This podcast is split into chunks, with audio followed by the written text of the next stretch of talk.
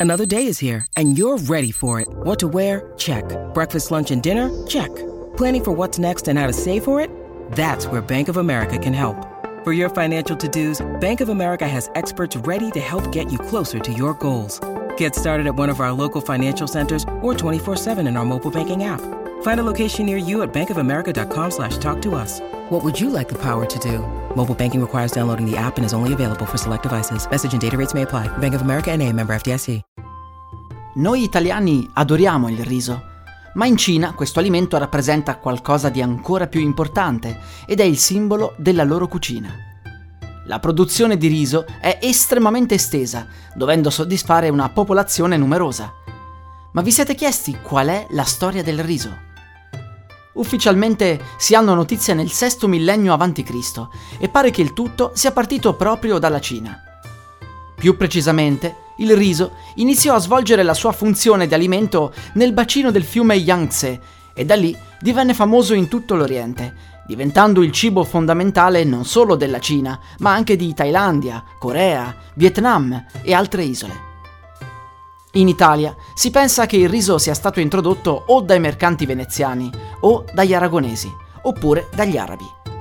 Di sicuro sappiamo che lo sviluppo del riso come alimento avvenne nella zona della Lombardia e la prima risaia italiana venne inaugurata nel 1468, molto tardi rispetto all'Oriente. Ma oggi vorrei parlarvi della leggenda della nascita del riso.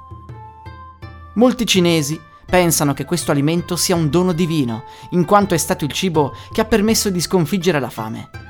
Si narra che tanto tempo fa la Cina venne colpita da una tremenda carestia. Il genio delle campagne, addolorato per la sofferenza dei contadini, decise di sacrificarsi e iniziò a strapparsi tutti i denti. Li lanciò in aria e il vento li trasportò in una palude. Qui fecero nascere delle piccole piante, i cui frutti erano proprio dei semi che si potevano mangiare. I contadini iniziarono a coltivarli e riuscirono a sconfiggere la fame. Il colore bianco del riso sta a simboleggiare proprio quello dei denti del genio. E voi, conoscevate questa leggenda?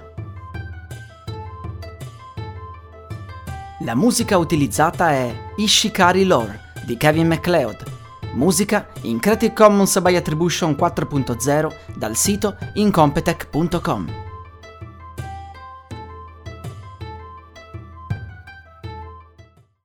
E adesso un bel caffè Finito.